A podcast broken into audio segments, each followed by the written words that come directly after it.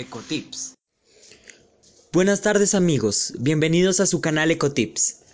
Hoy abordaremos el tema de ecoladrillos. El plástico dura hasta 700 años en degradarse, es demasiado perjudicial para el ecosistema y para nosotros mismos. El reciclaje de plástico y la fabricación de coladrillos reduce notablemente las basuras en los rellenos sanitarios y la contaminación de nuestro aire y océanos. Ayúdanos a establecer un medio ambiente más sustentable. Resumen anterior tip. Recordemos.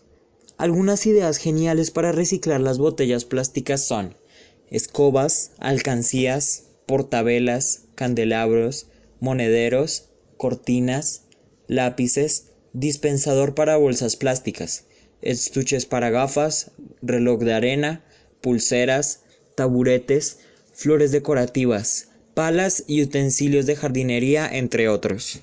Ahora, ¿qué es un ecoladrillo?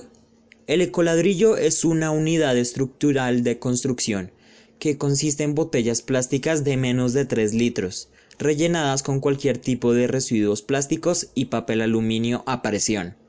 También son rellenadas de tierra, arena, escombros finos o bolsas de plástico. ¿Cómo lo hago?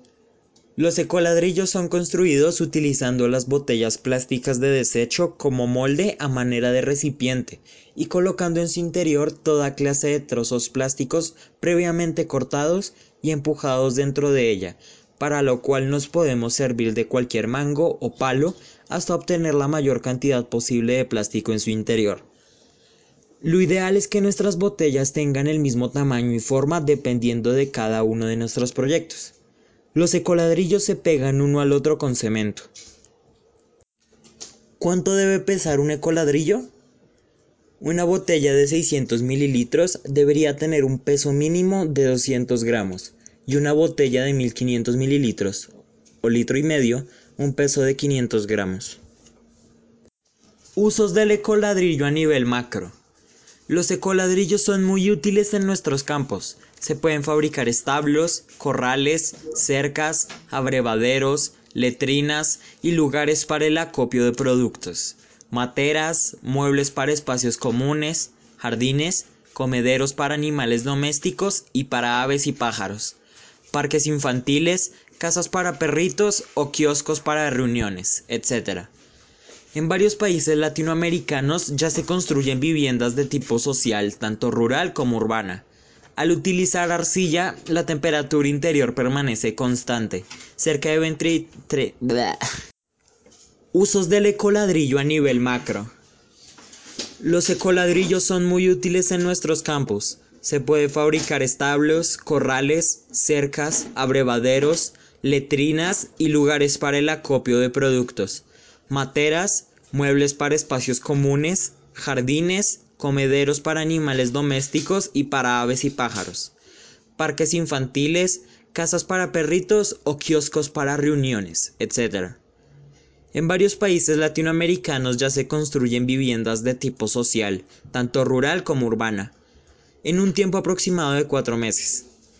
Al utilizar arcilla, la temperatura interior permanece constante, cerca de 23 grados Celsius, y presentan un buen aislamiento a la humedad, el ruido y son antisísmicos. Recuerda que los residuos deben estar limpios y secos para evitar los hongos. Tips para la cuarentena. Un ejemplo claro de la utilización de estos ecoladrillos en esta época de pandemia es elaborar unas mancuernas para hacer ejercicios de mano, brazo y antebrazo. Con dos recipientes iguales de gel y un trozo de palo de escoba, los unes y ya está. Podemos utilizar toda clase de residuos plásticos y clasificarlos así. Los fáciles. Polietileno corriente, como botellas de bebidas, tarros de comida, fibras de ropa y de alfombras, botes de champú, tapas de botellas, jugos y otros.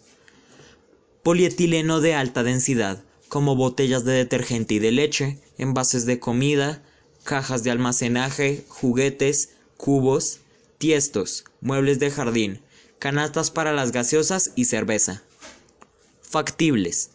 Polietileno de baja densidad, como el papel film, bolsas de tienda, plástico de burbujas, botellas flexibles y aislamiento de cableado. Polipropileno como los tapones de las botellas, pitillos, fiambreras, neveras portátiles, fibras de tejidos y de alfombras, lonas y pañales. Difícil.